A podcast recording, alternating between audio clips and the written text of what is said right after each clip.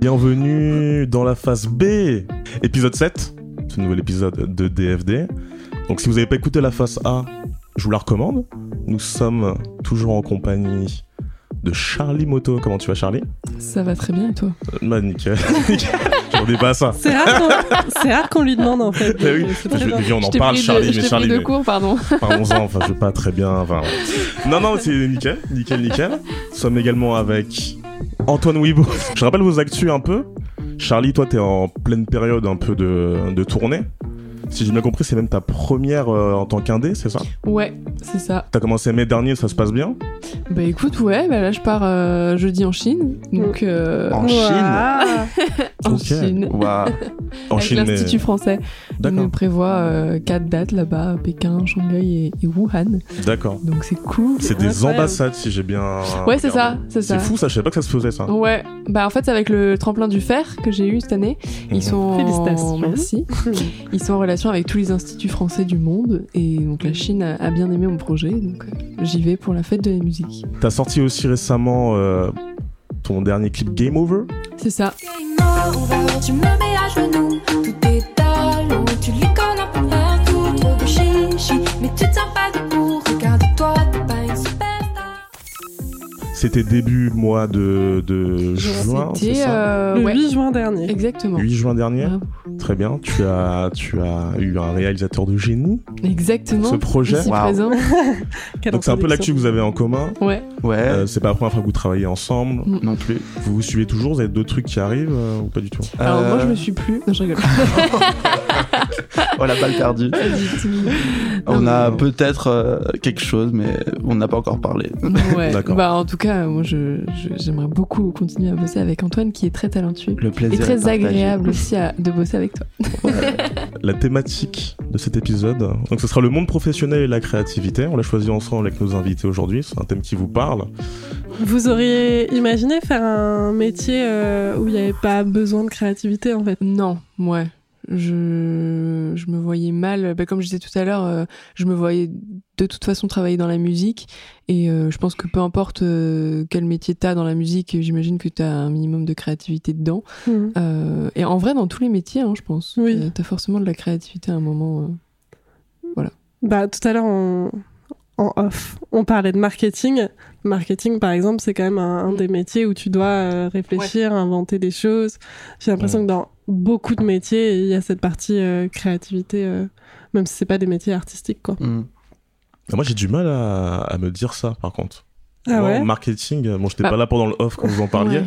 Bah, après, je pense que c'est juste que c'est pas la même destination. Et que le marketing, c'est être créatif pour vendre, entre guillemets. Mm. Et alors ça. que l'art, euh, la musique, la vidéo, c'est plus pour euh, euh, faire de l'art pour exprimer quelque chose, quoi. Enfin, j'imagine, exprimer des, des sentiments, des émotions. En tout cas, pour toi, c'est le cas pour toi. En tout cas, pour moi, ouais, c'est le cas. Mais t'es entouré de gens, des marketeurs ou pas, toi, dans ton équipe? Euh, bah écoute, j'ai pas de label, donc euh, non. C'est Donc moi qui pense. Ouais, ouais, ouais. Et tu trouves de la création dans ces trucs-là quand tu sais que tu dois vendre, entre guillemets ton- Bah euh, écoute, oui, euh, il faut de toute façon essayer de le faire en tout cas. Donc euh, évidemment qu'on a toujours dans un coin de notre tête euh, quelle sera notre stratégie sur euh, les réseaux sociaux, euh, sur euh, YouTube, etc. Donc euh, donc euh, on est un peu obligé parce que euh, faire de la musique pour nous c'est bien, mais pour euh, la partager c'est mieux. Ouais, en plus, t'es régulière, toi, dans tes posts Insta, de ce que j'ai Ouais, j'essaye. Bah, c'est c'est quelque chose que, enfin, que j'essaye de, de garder et ce qui, qui prend aussi euh, un temps. Et je pense qu'il faut être aussi, euh, du coup, créatif là-dedans. Mm. Et euh, si je veux poster toutes les semaines, bah, trouver un, un concept ou un Ouais, truc. jouer le euh, jeu, quoi. Voilà, jouer le jeu. J'ai l'impression qu'à notre niveau aussi, Pen, tu me confirmeras que dans ce qu'on me propose là, notre projet de podcast aussi, il faut y réfléchir. Ouais, c'est ça. euh, Dans un truc cré... dans de... attrayant, donc euh, divertissant, euh, créatif. Bah, j'ai l'impression que de toute façon, tous les métiers qui concernent à un moment donné les réseaux sociaux, aujourd'hui, Mm. t'as quand même une part de créativité, même si elle est un peu modulée par le fait que tu suis souvent des tendances. Mm. Euh, comme on en parlait tout à l'heure en face A, de, tu t'inspires quand même beaucoup de, de ce qui se fait déjà, mais tu essaies de créer ta propre identité. Donc la, la créativité, elle est Mm. aussi... euh, euh, Il y a une période de veille euh, déjà importantes pour avoir plein de références avant de proposer toi euh, ce que tu veux, je pense. Ouais. Mais je pense que enfin, quand tu es créatif sur, euh, sur les réseaux, enfin, je, je dis ça parce Mm. que c'est ce qui me parle, c'est, enfin, je pense que c'est plus une approche de divertissement. En tout cas, Ouais. je, je pense que je sépare un peu les deux quand même. Euh, où euh, bah, quand je suis créatif juste pour les réseaux, ça va être plus pour être du divertissement et, et que, que ce soit agréable à regarder et que tu parce que les gens ont- ont- sont de moins en moins attentifs et leur temps d'attention sur les réseaux sont de plus en plus courts Ouais. donc faut, Faut essayer de les faire, petits, hein, euh, ouais. faire avec aussi. Et ça peut être aussi, euh, euh, on peut se dire que ça, ça peut être contraire à, à notre art, mais je pense que c'est plutôt compat- enfin, complémentaire. Hmm. Elle se manifeste comment votre euh, créativité? Est-ce que vous avez l'impression que ça bourdonne tout le temps dans votre esprit et que même parfois c'est dur à canaliser? Ou vous avez besoin de créer des espaces de temps ou même de lieux où elle peut s'exprimer? Antoine, par exemple. Euh, moi, je pense que la créativité, elle est, elle est tout le temps présente forcément. Et rien qu'en marchant dans la rue, tu vois des choses et, et encore une fois, tu t'en nourris, comme on disait dans la phase A. Après, j'ai pas forcément l'impression euh, d'être lié personnellement à mon art et à ce que je propose, dans le sens où euh, les métiers de l'image, c'est quand même des métiers où t'es assez en retrait, t'es assez dans l'ombre au final. Ouais. Et c'est vrai que moi, jusqu'ici, j'ai surtout fait des clips. Et quand tu fais un clip, tu mets ton, ton talent au service de quelqu'un d'autre, au service d'un Ouais. artiste, même si c'est dans un esprit collaboratif. Et du coup, dans ce, dans ce contexte-là, c'est vrai que moi, je suis quand même assez à distance de ce que je fais. Et tu vois, par exemple, je me reconnais pas du tout dans le dans, dans la phrase si je ne crée pas, je meurs. Il y a, il y a des gens qui disent ça Ouais. et Oui. qui ont besoin de créer pour Oui, vivre. oui. Et moi, je suis sûr que je pourrais vivre très bien si je, si je créais pas. Et bien sûr, ça, ça enlèverait une grosse part de ma vie et il faudrait que je remplace ça par autre chose. Mais voilà, je mets quand même une distance entre mon travail et, et ma vie personnelle. Même si les deux sont très liés, trop Ouais. liés.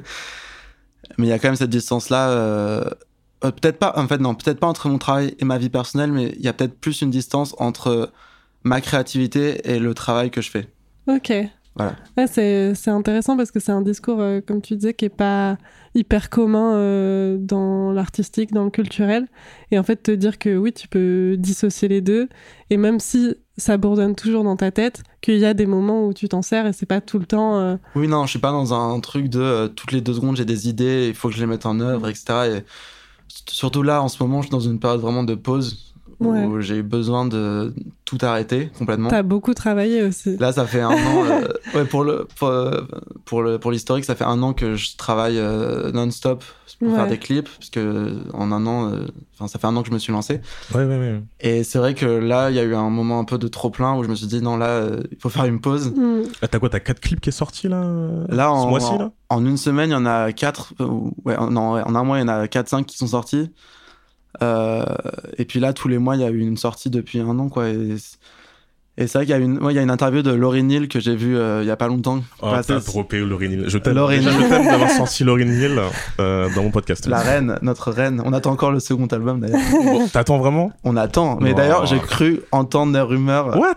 Ouais, il y a- elle, est, elle est back in the studios apparemment. Tu penses que ça. On va digresser sur Lauryn Hill, pardon, mais, euh, mais tu penses que ça, sera... ça vaut le coup, genre? Mais j'y serai là. Que ça vaille le coup ou pas, je serai là. Ce sera là, mais. euh, Ouais. Enfin bref.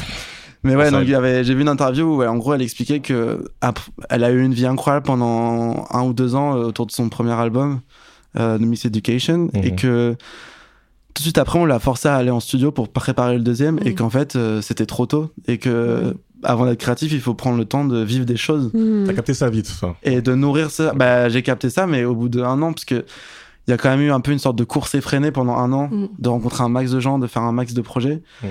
Mais t'arrives quand même à un moment où t'as tes limites aussi euh, Mhm. personnelles et t'as tes limites euh, même biologiques de d'un rythme. Tu parles du burn? En vrai, tu as euh, je m'en suis je m'en suis pas approché, mais il y a quand même eu des périodes, surtout les, les périodes avant les tournages où euh, ouais ça devient compliqué, tu vois. Et surtout que moi pour l'instant je suis quand même euh, avec que des artistes euh, émergents, donc les budgets sont assez limités. Et c'est vrai que sur les tournages, bah, je me retrouve à prendre beaucoup de casquettes que je devrais pas prendre normalement, Oui. mais on le fait pour l'art et je suis trop content de le faire. Putain, je me disais ça, parce que j'ai un peu euh, regardé ton taf. il y a beaucoup d'éléments. euh, Enfin, t'as une patte, je trouve, même si c'est différents artistes avec différents univers. Il faut que tu dis la déco, tu touches à ça ou pas? Mais carrément, la Ouais, déco. Bon, après, c'est marrant parce que le clip qu'on a fait avec Charlie, euh, aussi fou, c'était la première fois où j'avais pas du tout à me soucier euh, de la déco et, Hmm. et tout roulait très bien. Et merci Amalia. Mais euh, ouais, non, c'est vrai que. a- Et moi, je pensais que pour toi, c'était un truc important. Toi, tu voulais avoir un, un peu une direction aussi là-dessus pour. C'est très important d'avoir la main mise dessus et, et de donner ton avis et de driver les équipes là-dessus. Ça, c'est méga important. Et, et d'ailleurs, mon métier de DA, puisque je fais beaucoup de DA à côté en freelance euh, pour d'autres réalisateurs, bah, c'est quelque- ça, c'est très important aussi d'avoir Mm. euh, cette réflexion-là sur chaque euh, poste, tu vois. Chaque poste, donc maquillage, coiffure, stylisme, déco, tout ce qui est vraiment bah, la direction artistique. Mais c'est vrai qu'il y a une différence entre driver les gens et le faire toi-même. Ouais. Et c'est vrai que moi, jusqu'ici, je l'ai plutôt fait moi-même. Et c'est là où j'ai un peu atteint la limite de me dire, de me dire là, en fait, non, c'est trop et tu peux pas continuer. euh, un an, ça, pendant un an, ça le fait de faire ça. Mm. Mais il y a un moment où il faut, faut se poser les questions aussi et se dire est-ce que je peux continuer comme ça? Et moi, là, je sais que non. Et que euh, en septembre, j'ai envie de voir autre chose, quoi. Et de faire. euh, de plus me recentrer sur la réal en tant que telle et de moins me laisser distraire par tout ce qui vient autour. Et Hmm. voilà. Mais en, en gardant euh, la main mise dessus quand même. Je capte.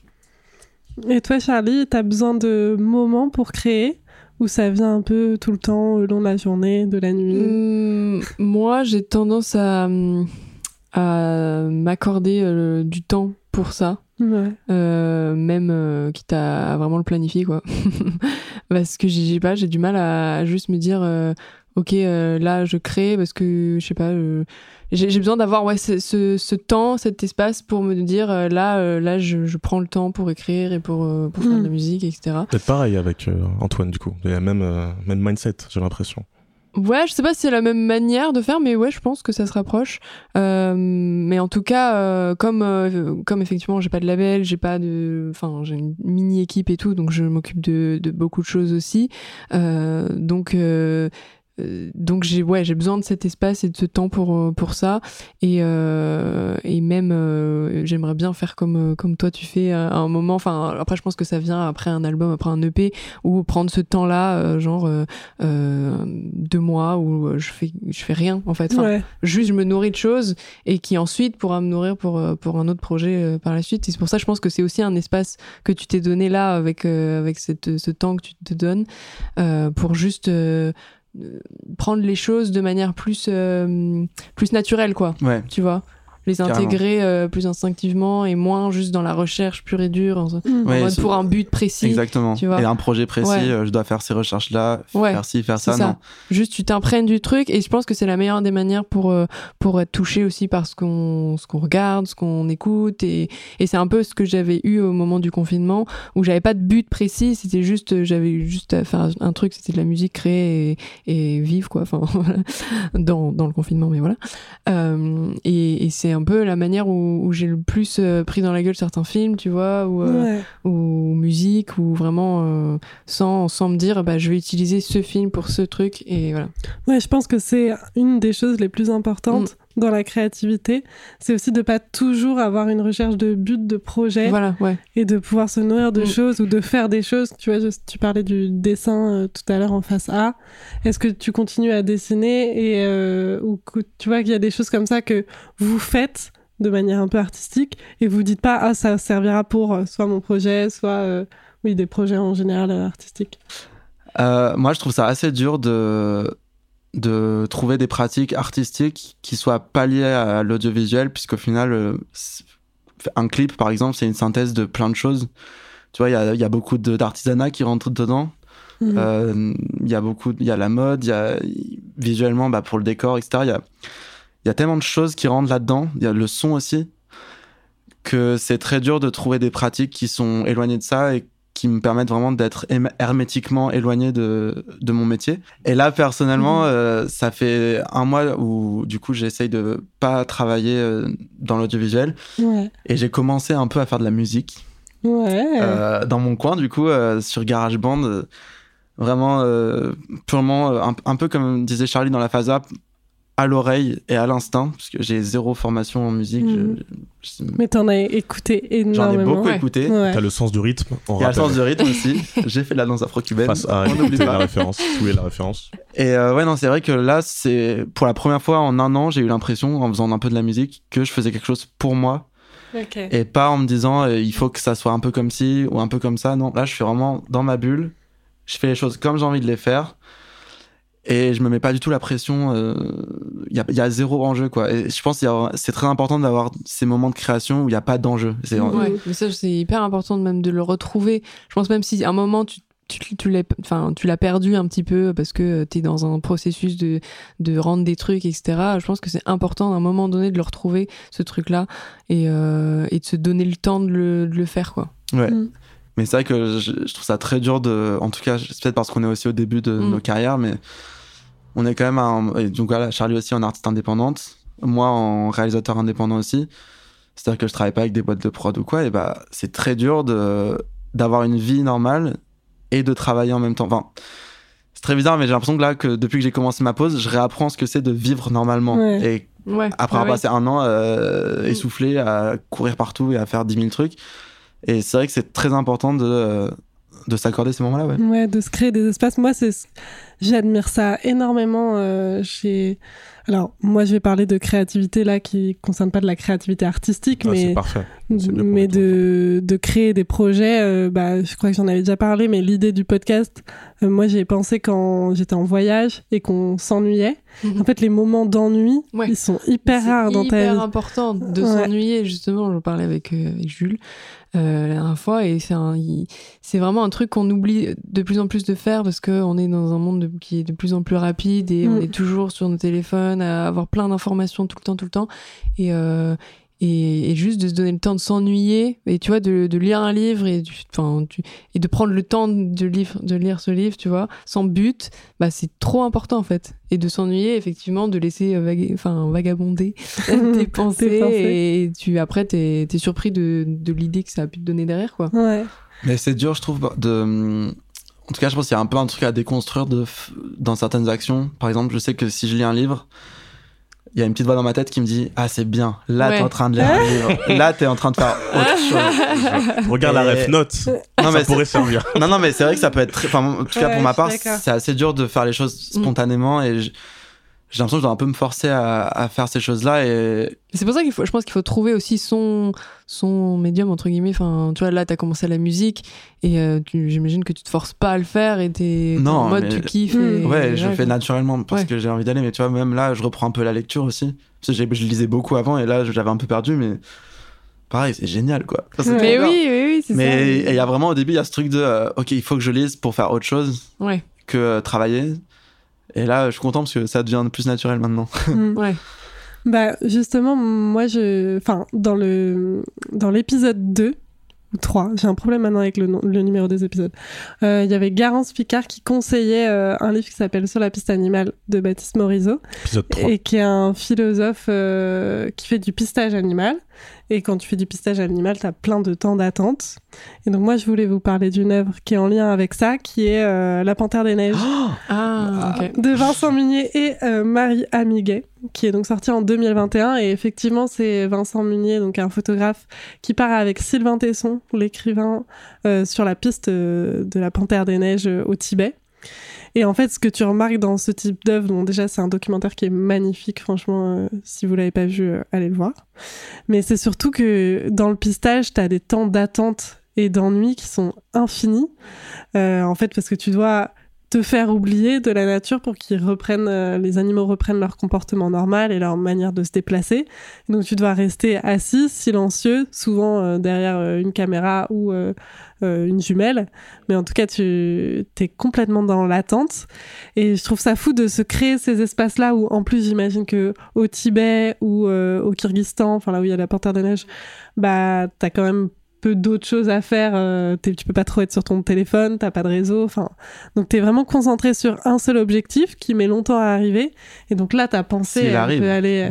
S'il arrive, Oui, c'est ça. C'est que le but, en plus, c'est de partir en sachant que ça se trouve, tu ne verras jamais la panthère.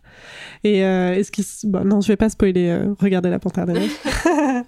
Mais et même parfois, tu penses que tu l'as pas vue. et En fait, tu découvres que si tu l'as vue. Enfin, Ah, la fameuse photo. Ouais, il y a- y, une photo assez extraordinaire où il prenait un, je crois, un oiseau en photo et euh, quand il rentre du tournage, en zoomant sur un côté de la, la photo, il se rend compte qu'il a pris en photo la panthère Ah. et qu'il l'avait pas vue. Ouais. T'as spoilé du coup Non, c'est pas que ça. Enfin bref, a- de toute façon, c'est assez génial et, euh, et je trouve que ça met vraiment, ça, ça fait repenser tous ces temps d'ennui que tu peux te créer. Et je pense que Sylvain Tesson, donc qui c'est un peu aussi un, un habitué de l'exploration, il fait ça souvent pour écrire ses livres. J'ai l'impression que c'est assez connu chez les écrivains qui vont s'isoler euh, pendant un Ouais. certain temps pour créer. Même dans le milieu artistique, il y a ça aussi, les de vraiment laisser un temps euh, souvent un peu éloigné de tout. Et euh, par exemple, il était allé dans les Sibéries pour écrire un livre qui s'appelle euh, pardon, il était allé en Sibérie pour écrire un livre qui s'appelle Dans les forêts de Sibérie où il reste un hiver entier seul dans une cabane où parfois il y a quelques Russes qui passent pour boire des coups, mais enfin vraiment c'est Ouais. très limité en termes d'interaction. Ouais, ouais, ouais. Et en fait, tu peux faire que ça, quoi. Non, c'est clair. Bah, Pomme, elle avait fait ça, il me semble, sur son album Des Failles. Ah ouais. où, euh, elle avait un peu mal vécu la période de, des labels, etc. Et elle, j'étais vraiment enfermée dans, Mhm. dans un lieu à la campagne. Elle avait écrit tout son album. Ouais, J'ai l'impression que c'est un luxe quand même Mm. dans la création euh, Ouais, de pouvoir s'isoler euh, Et de comme Ouais. prendre le temps surtout. ouais, ouais, ouais. Parce que, enfin, un minimum d'argent pour se permettre de Ouais. partir. euh, Ouais, c'est ça. C'est vrai. Oui. C'est pas les artistes un peu confirmés euh, ou qui doivent faire un album de confirmation qui font ces retraites là. Moi je voyais ça dans l'univers du rap, euh, genre je sais que les- à l'époque, la section d'assaut ils Ouais. en parlaient, Ouais. ils avaient fait une retraite et tout en cabane à Disboug. euh, Quand il y avait de l'argent dans l'industrie de la musique. c'est ça. Et puis pour eux, bon, on sait ce qui se passe, euh, les événements, tout ça, dix ans après. Mais il me semblait que, ouais, et les écrivains aussi, je savais que Mm. euh, ils faisaient Bah, ça aussi. J'ai l'impression qu'en fait, quand tu te lances, c'est ce que vous disiez tout à l'heure, quand tu te lances ou que tu es Mm. indépendant euh, et que t'as pas encore les ressources financières euh, qui te permettent de vivre Ouais. sans, sans produire, parce que du coup, on, on parle aussi en termes d'une société où tu as Mm. besoin tout le temps de, de produire. Et je pense que c'est ça aussi dans les tafs plus normaux, en tout cas pas artistiques. Moi, je sais que dans mon taf, on me demande une certaine créativité, mais il n'y a pas d'espace euh, dédié à la réflexion Ah oui. parce qu'il faut des résultats très vite en fait. Donc euh, t'as pas forcément euh, ce temps-là et tu dois le penser parmi toutes tes missions, Mm, mm. mais c'est toujours euh, un peu compliqué parce qu'il faut que la rentabilité elle se voit très rapidement. Je pense qu'on n'est pas habitué à, à penser sur le long terme quoi, Non, c'est clair, ouais, ouais. en termes de réflexion. Est-ce que vous, il y a des moments où vous avez l'impression que justement il y a des forces extérieures qui vous demandent euh, une rentabilité ou euh, euh, le fait de rendre un projet à telle heure et du coup ça a limité votre créativité? Bah, il y a plein de trucs en vrai. hein. Euh, c'est sûr que le temps, ça aide à, hum, à être créatif parce que euh, tu, tu prends le temps de trouver des alternatives, tu prends le temps de, de, de faire vraiment euh, ce que tu as en tête, tu Mhm. vois. Après, effectivement, euh, enfin, l'argent, c'est un, gros- un gros frein parce que euh, à nos stades, euh, faire un clip à, à 2000 euros, enfin, tu vois, c'est chaud Ouais. on a réussi à le faire euh, sur aussi fort Avec et- brio. et, voilà et sur euh, Game Over mais c'est vrai que c'est fatigant et et parfois t'as enfin c'est juste euh, moi en tout cas personnellement je vais de moins en moins aller oser à demander bon est-ce que on peut faire un clip à 1000 balles? Enfin parce que c'est pas le prix et que et que tu peux pas faire grand chose ou alors Oui. faut vraiment des très bonnes idées quoi Oui, c'est sûr. Et puis il y a aussi un côté humain où du coup ça veut dire une rémunération moindre pour certaines ouais personnes. c'est oui c'est ça Ouais. Et au contraire, est-ce que vous avez l'impression parfois que euh, les contraintes, ça pouvait stimuler votre créativité? Ah, c'est dans ce sens-là, moi, que j'allais, moi. Quand, pour ta première question, moi, je deal avec Ouais. les trucs-là, les jobs, euh, les contrats de t'as un truc à faire. euh. Moi, c'est plus les côtés techniques où je peux témoigner. Euh, un G-son en post-prod ou en tournage. Mais je pensais plus à du montage ou du mixage. Il y a des idées de réal. Ouais. Tu t'y conformes. Des fois, il y a une liberté, tu peux proposer. Mais euh, quand t'as des deadlines et que tu dois faire, euh, t'as un truc à faire en temps, let's go, quoi. Et ça te stimule, tu penses, ou c'est juste t'arrives à rentrer dans le cadre? Euh, Il y a un peu des deux. hein. Je pense que ça, ça me plaît de correspondre, tu vois, à des attentes. Ouais. Quand je sais que c'est pas mon projet pour moi, euh, j'ai aucune frustration là-dedans. Par contre, je vous dis ça, mais je viens de penser à un truc vraiment horrible. C'est que j'avais un plan euh, donc pour faire du mixage Ouais. j'ai rendu euh, genre un délai. Enfin, j'avais une V envoyée, je l'ai envoyée. J'ai eu des retours, je n'ai jamais renvoyé de V2. j'ai dit fuck les deadlines. Et là, ça, c'est mon côté pas pro parce que c'est un truc, je suis pas payé, euh, c'est pas ma, ma spé. Ah, là, pour le coup, là, je peux te Si dire. t'es pas payé. euh, Ah, ouais, voilà, mais si tu t'es si tu t'es engagé. euh, L'argent, on revient à ça. L'argent en moins. Moi, moi et mes principes, euh, en vrai, euh, voilà. Tu vois Tu vois Et là, si elle me relance, je serai en mode euh, Ah, pardon. Donc là, il y a quelqu'un qui attend le mixage. C'est ça le message. Tu viens de le- révéler. Big up. Bon, bah, on espère Big que tu n'écoutes pas.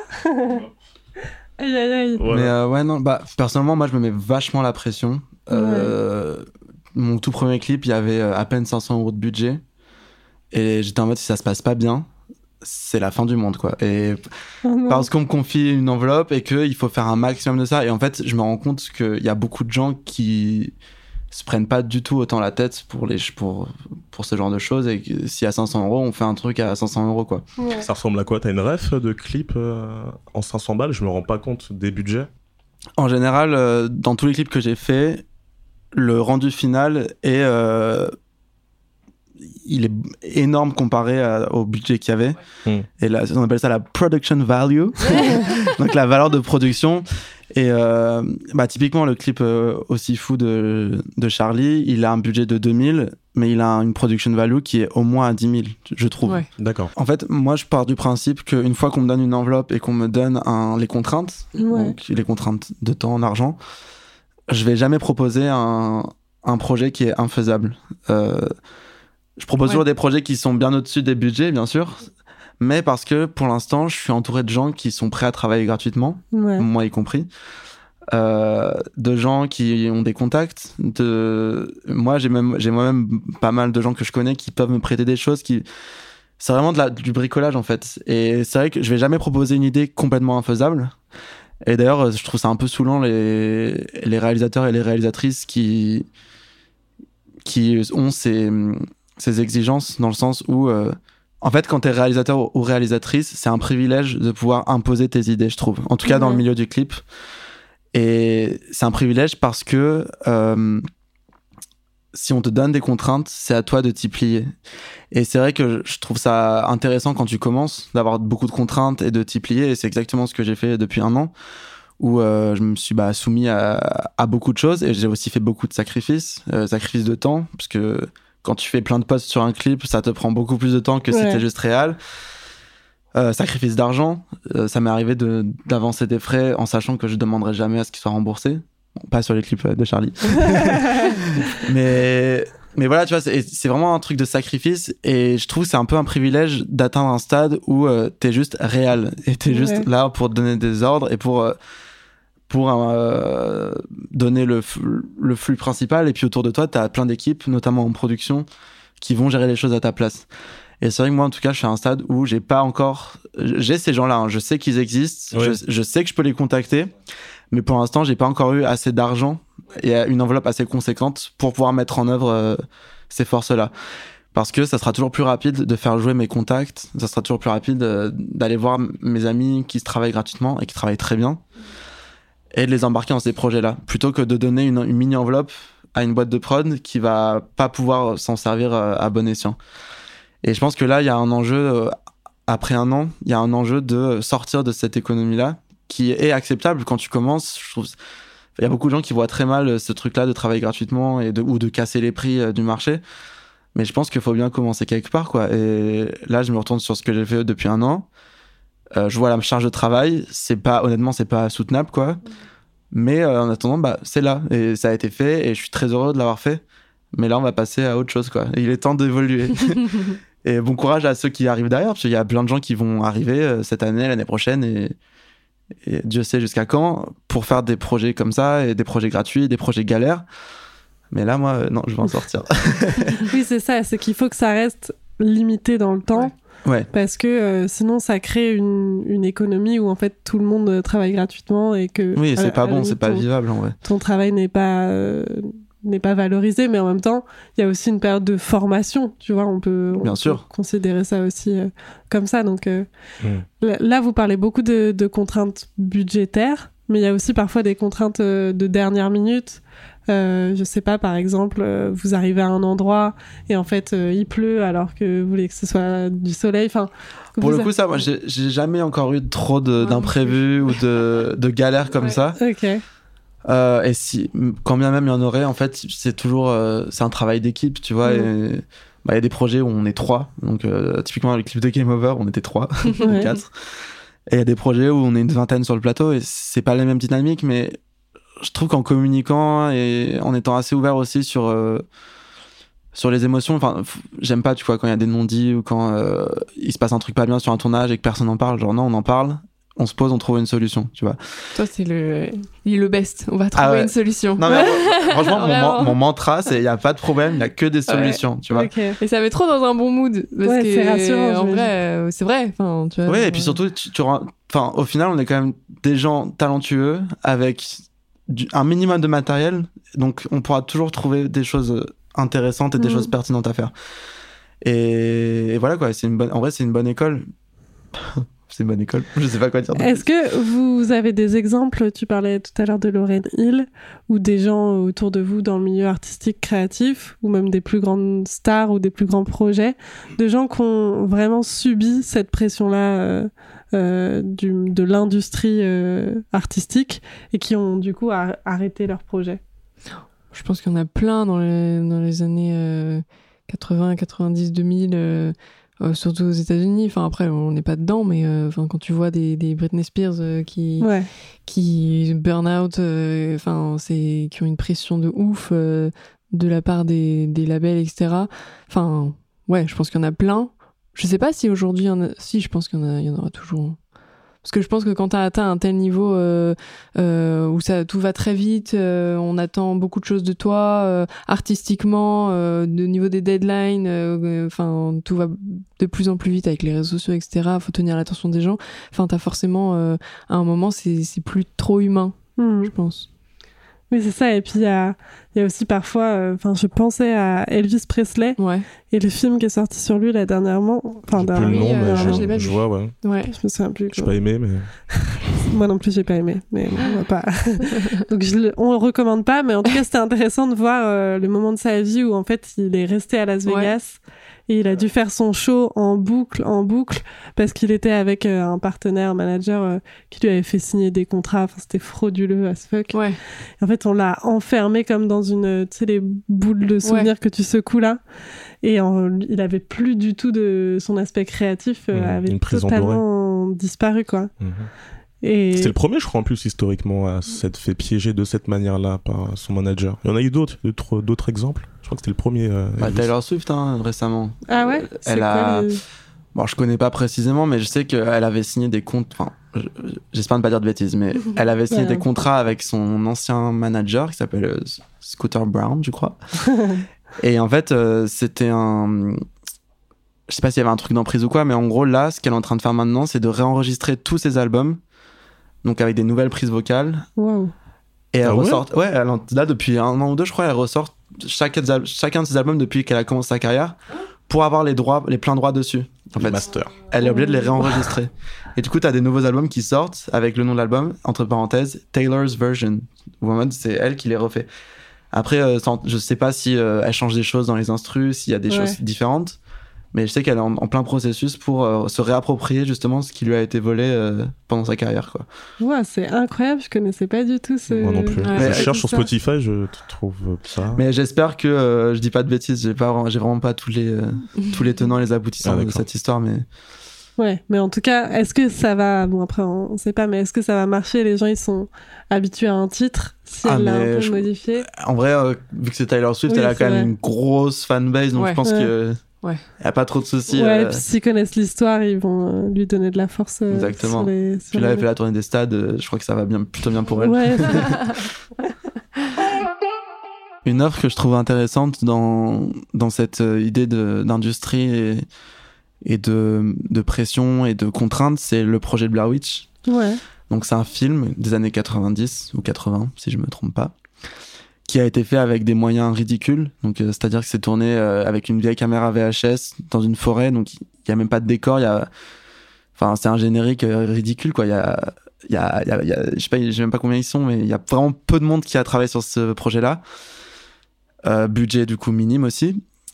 Et pourtant, quand il est sorti, c'est, ça a été le film le plus rentable de tous les temps. Ouais. C'est peut-être plus le cas maintenant. Mais euh, Parce qu'il avait vraiment Parce- un budget très bas. Et budget très bas, mais euh, Des bonnes idées. bonnes idées. Puis après, bon, quand c'est sorti, il y a eu un peu un truc de marketing autour aussi, on, on va pas se mentir. Savoir, euh, les gens qui allaient le voir n'arrivaient plus à dormir. et, et, pendant, et pendant très longtemps, moi, j'ai eu, j'ai eu un peu une peur de voir ce film, puisque je savais pas du tout à quoi m'attendre. Ouais. Et là, il y a 2-3 ans, avec mes parents, on a décidé de le regarder. Moi, ils le connaissaient déjà très bien. Et en fait, je me suis pris une énorme claque, quoi. Et c'est, c'est hyper drôle, puisque tout le monde réagit très différemment à ce film. Euh, faut savoir que c'est un film où il se passe vraiment pas grand chose. Pendant tout le film, il y a, je sais même pas s'il y a de la musique, tu vois, dans, en arrière-plan. Mais c'est vraiment, il se passe rien. Et Mm. c'est juste une ambiance. Ouais. Et en fait, c'était tellement fort que moi, je, à un moment, je criais devant le. Alors que je suis pas si émotif devant les choses, mais Ouais. ah, vraiment, j'avais envie que ça s'arrête, quoi, parce que c'était tellement pesant et tellement bizarre comme ambiance, avec rien. Et c'est là où je me suis dit, il y a un peu une. Peut-être une part de génie là-dedans, ou comment, avec absolument rien et juste des images, mais qui sont même pas graphiques, tu vois, c'est. Mm. C'est pendant, franch- franchement, hein, pendant euh, trois quarts du film, euh, il filme des branches, quoi, et tu sais même pas où t'es, quoi. Mais comment, avec quelque chose d'aussi simple, t'arrives à provoquer des réactions aussi fortes chez les gens? Ça, je trouve ça assez intéressant. Et après, peut-être qu'à l'époque où il le faisait, il, il se doutait pas du tout que ça allait avoir cet impact-là. Et il, Bah, y a ça aussi. il y a ouais, je peut-être même que- pas de génie là-dedans, tu vois, c'est juste un truc très Ouais, mais spontané. justement, c'est ça qui, qui fait toute la, la pureté du, du truc. Quoi, Ouais, du- parce qu'ils l'ont fait, ils l'ont fait avec aucune contrainte, Ouais. quoi, et aucun, aucune pression, juste. euh, Ouais. Enfin, c'est des étudiants qui, qui, qui s'amusent et qui font un film dans la forêt, quoi. Et, Ouais. et moi, enfin, personnellement, j'habite aussi euh, en banlieue à côté d'une forêt. C'est un environnement que, où je vais tout le temps pour m'isoler, pour euh, me promener. Euh, J'ai aussi plein de souvenirs euh, de fêtes dans ces endroits-là, avec mes amis. Enfin, c'est vraiment des endroits qui sont très importants pour moi, les forêts. Et c'est vrai que je me suis trop reconnu dans cette approche-là de faire un truc un peu à l'arrache dans la forêt et tout. Et je me suis dit, waouh, c'est génial. Et je me reconnais vachement là-dedans. Et en fait, c'est dingue de voir qu'un truc aussi artisanal ait pu avoir un impact aussi gros sur, sur la pop culture, sur, sur les gens. Mm, mm. Mais après, euh, je l'ai montré à d'autres amis et eux, genre, ils, ils se sont fait chier, quoi, pendant une Ah heure et ouais, demie. euh, ouais. ouais, genre, qu'est-ce que tu nous montres, quoi C'est nul. Il vieillit mal, tu penses? Bah, ça dépend pour qui, hein. Parce que je sais qu'il a un peu popularisé ce, ce style-là de- dans l'horreur. Bah, il y a eu Rec euh, après, euh, plus Exactement. récemment, euh, filmé pareil. euh, ouais, ça, c'est- Paranormal Activity aussi, c'est ce style de film Ouais, contemplatif. Il se passe pas grand-chose, on joue sur le suspense. Euh, Après, mais, t'as des bons jumpscares hein, dans, euh, Dans le projet euh, Blair Witch non, dans Paranormal Activity. J'en ai vu aucun. Je me suis fait chier. Ah, oui. En fait, t'es en train de décrire les avis qu'avaient tes potes sur Ouais. le film que tu leur as présenté. J'ai C'est cru la que tu vie parlais. d'Annie. Bah non, en gros, Activity, Paranormal Activity, c'est vrai qu'il y a beaucoup de moments où il se passe rien, mais il y a Ouais. quand même des moments où oh, tu sursautes, quoi. Et en fait, dans le projet Blair Witch, il se passe rien, mais à aucun moment tu Tu sursautes. Mais je sais pas. J'adore que t'aies kiffé ce, ce moment-là. Il y a même pas. En gros, le scénario, c'est des, des étudiants en cinéma qui vont dans une forêt à la recherche d'une sorcière, parce qu'apparemment, il y a une légende sur une sorcière. Ok. Et tout le film, en gros, ils sont dans la forêt. Et ils cherchent la sorcière. Et c'est ça tout le film. Et, Mais il y a une manière de filmer qui et est... c'est voilà, c'est- c'est filmé en point of view, donc c'est. euh, en gros, il y a quelqu'un qui tient la caméra et Ouais. en fait, c'est un peu comme un vlog au final, ce film. Ok. Mais l'ambiance qui est installée est tellement, et peut-être malgré eux d'ailleurs, hein, est tellement euh, bizarre que Ça marche. tu te sens très mal en fait. Ça me fait un peu penser au film de, de Gaspard Noé. Ah, euh, Euh, genre Climax, euh, Ouais. tout ça. c'est franchement, un peu même un peu vibe, même vibe. mais dans le Mais- support, c'est pas du tout la même chose. ouais, ok. Je- C'est plus pro, enfin, plus. Oui, et puis même il y a un un truc très, scénario il y a un truc très pop, il y a un truc très. Bah, Climax, c'est pas vraiment de scénario. hein. C'est. T'as le fil conducteur quand même de la. Il bah, Il se passe c'est- quand même pas mal de choses dans cette soirée. Ouais, euh, mais de ce que j'avais lu, tous les, il y avait pas de pas de dialogue euh, préécrit. Ouais. C'est Oui, c'est très improvisé. d'impro dans ce Ouais. film. Et je crois que dans Project Blair Witch aussi, il y a moyen qu'il y ait beaucoup de- d'impro. un Et il y a une fin d'ailleurs très énigmatique qui est horrible. Genre, c'est là où moi c'était le, le climax où je criais, j'étais non, stop. tout. Genre, euh, il y a une fin et encore aujourd'hui, il y a des théories sur cette fin. Ok, Ah parce que c'est pas très clair en fait. ouais. Il n'y a pas de fin mot de l'histoire, quoi. Et ce qui est très marrant, c'est que, euh, c'est que je sais même pas si en l'écrivant et en le filmant, ils, ils se sont posés autant de questions que les spectateurs se posent encore aujourd'hui, tu vois. Ok. Voilà. Ah, C'est marrant parce que ça me fait moi aussi penser à un film. euh, je sais pas si vous avez vu Jerry de Gus Van Sant. Non. Euh, où en fait c'est un, peu la même histoire dans le sens où il, se balade, euh, alors je sais plus le nom des acteurs, mais il se balade euh, dans peut-être des montagnes euh, aux États-Unis un peu désertiques, et en fait au bout d'un moment ils se perdent, et donc c'est deux heures de ils se perdent et ils marchent, et il y a peut-être trois échanges où ils se disent ah t'es où, enfin c'est tout, et j'ai amené une copine parce que je savais pas, j'avais pas vu le le, le synopsis, je me suis dit, oh, euh, ça va être cool, Gus Van Sant, euh, allez, c'est parti. Et, euh, et en fait, qui est pas forcément hyper cinéphile, ou en tout cas, elle va voir des, des films et tout ça, mais elle est pas non plus dans le cinéma expérimental. Et donc, elle s'ennuie énormément pendant ce film. Et moi, je trouve ça hyper fort parce qu'en fait, c'est plein de plans hyper rythmés aussi, avec plein de montages, de coupes. c'est assez graphique, enfin, c'est assez. Prenant en fait. Et puis elle me dit euh, j'en peux plus et tout. Et moi je lui dis bah t'inquiète meuf au prochain plan on part. Oh non. Et là, et là le plan de 6 minutes je pense facile Let's go. et, donc... et donc, on était en, en fou rire et ce, ce film est assez incroyable mais là c'est quand même il y a, tu sens qu'il y a vraiment une vision du réal euh, qui a filmé chaque plan et choisi oui, les oui. plans sont tous magnifiques. Et ça me fait penser aussi à Dziga Vertov et L'homme à la caméra, où tu, tu sens que même si il se passe rien, il y a toute euh, une intelligence dans le montage et dans, et dans la manière de filmer. Donc, euh, je sais plus pourquoi je dis ça, mais en tout cas, ce que je veux dire, c'est que parfois, même si euh, il n'y a pas d'histoire, juste euh, l'assemblage d'images ensemble euh, Mm. est tellement marquante que, que ça en devient passionnant, quoi. Mais c'est vrai qu'il faut euh, euh, quand même une éducation à l'image pour euh, s'en rendre compte et, et trouver de l'intérêt euh, dans ça. Oui. Parce que c'est des films un peu contemplatifs, un peu. Euh, Ouais, mais dans le contemplatif, souvent tu te laisses aller à ton imagination, Mm. Euh, alors que là, t'as vraiment un truc de c'est rythmé. Enfin, je sais pas si vous avez déjà vu euh, L'homme à la caméra de Vertov, mais il y a de la musique, le montage il est hyper précis. Donc tu sais pas non plus toi qui, qui Ouais. te laisse euh, apporter bah, à la contemplation de, de super beaux plans de paysages. C'est pas ça, tu vois. T'es Mm. vraiment dans une dynamique euh, très rythmée. Mais pareil, il y avait des contraintes parce que l'homme euh, à la caméra Dick Vertov, c'est euh, dans les premières caméras qui se sont faites et qui sont portatives. Et donc là, ils se sont dit, mais on va commencer à tout filmer, quoi. Ils ont pété un câble. Ouais. On va vlogger, putain. Donc c'est ça, ils sont allés filmer plein de savoir-faire, de d'usines, de, enfin, plein de scènes du quotidien, en fait. Et, euh, et c'était la première fois qu'on pouvait tant se déplacer. Ouais. Mais en même temps, euh, il y avait à mon avis plein de soucis de pellicule euh, qui étaient beaucoup plus compliqués euh, qu'aujourd'hui. C'était hyper cher. Donc euh, ça... En fait, souvent, tu remarques que les évolutions techniques et technologiques qui apportent des contraintes, et ben ça, ça crée des styles, quoi. Ah bah c'est ouais, ça ouais, qui est, qui est aussi très euh, intéressant. J'imagine dans la musique, il y a aussi beaucoup ça avec les inventions. Ouais, bah ouais, souvent, enfin, quand t'as un synthé qui sort ou quoi, tu auras tout un album qui va être créé autour d'un synthé, par exemple. Là, j'ai pas d'exemple en tête, mais euh, mais ça, enfin, ça arrive souvent que euh, ouais, un instrument donne la couleur euh, finalement du, Ouais. Ah ouais, c'est fou, je de- savais pas. d'un album ou, ou quoi, ouais, carrément.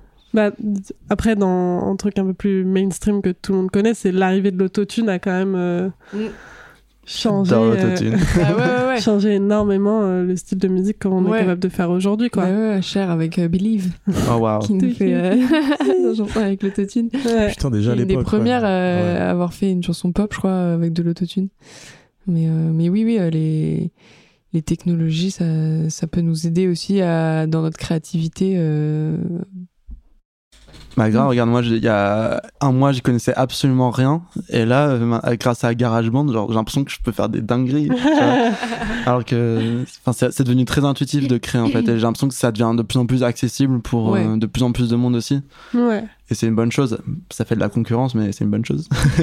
Oui, c'est ça, c'est que tu peux assez vite te former par toi-même aussi et Ouais. avoir accès à des outils euh, qui te permettent de, j'aime pas trop ce terme, mais tricher sur certains points. Mhm. Si toi, t'avais pas de base euh, les connaissances ou les capacités de, de contourner, en fait, euh, c'est ça dont on parlait euh, tout à l'heure, c'est que dès qu'il y a des contraintes, ben, ta créativité fait que tu peux aussi les, les contourner. Ouais, Tout à fait. c'est clair. J'avais écouté une interview de Grimes euh, où ses premiers albums, euh, elle les a fait vraiment en mode dans sa chambre sans sans se dire que ça allait être un truc énorme et et sans se dire qu'elle allait le sortir avec un label etc. Elle Ouais. fait vraiment dans son coin, dans sa cha- dans sa chambre sans sans trop de contraintes et euh, et au final ça ça a marché quoi. C'est le premier si tu l'écoutes le premier album qui s'appelle Gady Peaks Primes Gady Primes Ok.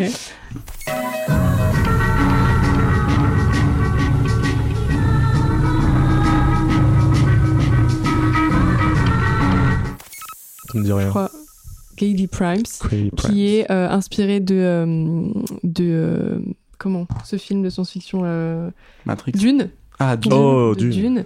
Et tous ces titres sont euh, des euh, soit des personnages de Dune, soit des chapitres. Enfin, vraiment, elle s'est inspirée de ce livre-là. C'est trop intéressant. Et tu l'écoutes et on dirait des maquettes toutes ces chansons quoi. Le vraiment le ce premier album il est ouf je trouve euh, parce que tu enfin tu sens dans dans la dans sa musique qu'elle l'a fait euh, toute seule dans son coin, elle a fait les prods euh, instinctivement euh, sur son ordinateur euh, sans euh, pression d'un label ou d'un truc euh, vraiment et je trouve ça hyper pur aussi de d'entendre ça alors que maintenant aujourd'hui elle est, elle est hyper connue quoi. Ouais, c'est fou. Ouais. C'est incroyable, je savais pas.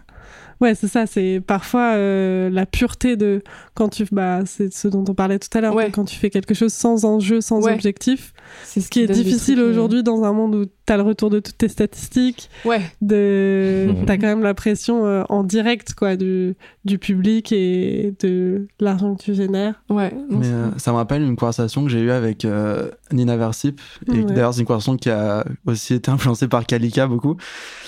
Où il y avait vraiment cette euh, question de l'honnêteté dans la création. Ouais. Et en fait, de toujours rester fidèle à ton instinct et à tes idées. Et c'est vrai que dans, dans les milieux on- dans lesquels on évolue, comme tu disais, il y a beaucoup de pression extérieure euh, qui peuvent influencer tes décisions, tes, Mhm. tes prises de risques. Et en fait, là, je me sens que ça m'a marqué parce qu'on était allé à un concert avec euh, Kalika. Et il y avait un groupe qui passait et elle avait Ouais. l'air de grave kiffer alors que c'était pas du tout le genre de musique, euh, pas qu'elle écoute parce qu'elle écoute beaucoup de choses, mais sur laquelle je l'aurais vu vibrer de base Ouais. quoi. Et vraiment elle était à fond et en fait après je lui ai demandé ah mais c'est marrant euh, c'est pas du tout ton style. et elle m'a dit ouais mais j'ai senti que sur scène ils étaient sincères, ils étaient honnêtes ouais. et que du coup bah ça se transmet même si c'est pas forcément ce qu'on écouterait de base quoi.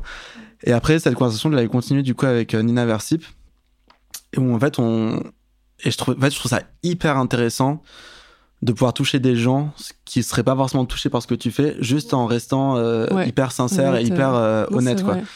Et c'est quelque chose du coup que bah perso j'essaye de garder dans, en tête quand je fais quelque chose, quand je discute d'un projet, de comment toujours suivre mon instinct et garder la la bonne trajectoire quoi. Et c'est Mm. marrant parce que je m'en suis pas rendu compte, mais là euh, il y a pas longtemps du coup j'ai beaucoup de choses qui sont sorties, j'ai mis mon site à jour et quand je me retourne, je suis en mode sur le moment je me rendais pas compte de ce que je faisais forcément. Mais là, un an plus tard, j'ai l'impression de commencer à trouver mon style et d'avoir surtout une espèce de fil entre tous les projets, alors qu'ils sont très différents. Ouais. Et, ça me donne trop envie de continuer, en fait, de voir jusqu'où tu, tu peux aller dans des choses différentes, tout en restant fidèle à toi-même et du coup en développant Ouais. bah, ton style. Ouais, c'est ça. Mais c'est comme ça, je pense que tu développes vraiment ton univers et ton, ton truc à toi, quoi. Il faut pas, faut pas se dire qu'on va, il faut plaire à tout le monde et tout, enfin, etc. Même si c'est hyper dur et on a tendance à se le dire, mais justement, enfin, si tu dis que juste tu fais ton truc, t'es sincère et t'es honnête, bah, tu vas ramener des gens qui sont pas forcément dans ton univers et au final, tu vas plaire à plus de gens, quoi, je pense. Let's go. Très belle conclusion. On va partir là-dessus. Merci pour votre témoignage. Merci à vous, auditeurs, d'être, euh, d'avoir écouté jusque-là. Hmm. On se retrouve dans deux semaines, du coup. C'était passionnant, franchement, cette discussion avec Mm. vous. Mais c'était trop court. On va le continuer en off. hein. Une heure de bonus. possible, possible. Nous, on se retrouve euh, dans deux semaines. Du coup, en attendant, partagez, likez, commentez. On est sur toutes les plateformes de streaming euh, qu'on connaît tous. Voilà, un dernier mot tu veux à peine? Non, je suis très contente qu'on soit déjà au septième épisode. Merci à nous. Merci. Ciao, ciao. Au revoir.